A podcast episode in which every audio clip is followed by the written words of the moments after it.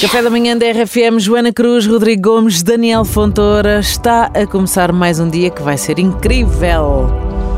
Boa quarta-feira e não esquecer que a consciência de quem somos, do que conseguimos atingir na fase da vida em que estamos, são pilares que é bom ir sempre mantendo.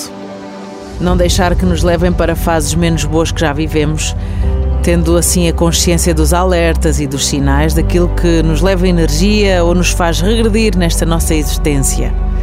Não deixar que voltemos a velhos padrões que já percebemos que não funcionam.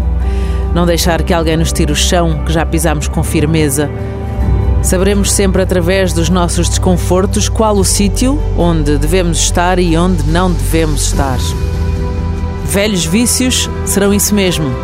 Velhos, usados, experimentados, processados.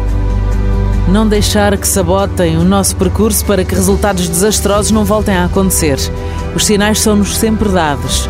É só uma questão de continuar com a vista bem limpa, olhinho bem aberto. Portanto, a esta hora esperamos que os teus olhos já estejam bem abertos. Esfrega um bocadinho os olhos, se for preciso. Quer dizer, não que os olhos esfregam-se com os cotovelos, Daniel Fontoura. Não se deve esfregar os olhos. Passa uma aguinha, sopra. Já dizia a minha professora Dona Beatriz: É? os olhos coçam-se com os cotovelos. Ao que eu pegava no cotovelo do meu colega do lado e coçava, os é? olhos, claro. Certo. certo. Mas sabe tão bem, não é? Esfregar não se deve, diz que não. Não, mas põe uma água. Olha, põe uma gotinha Exato, uma gotinha para de soro. hidratar. Mas, se por acaso o teu olho ainda não estiver bem aberto, começa agora com o cafezinho. Vamos Comigo, embora. Só depois deste café é que os meus olhos arregalam. Bora Ah, lá. Bem.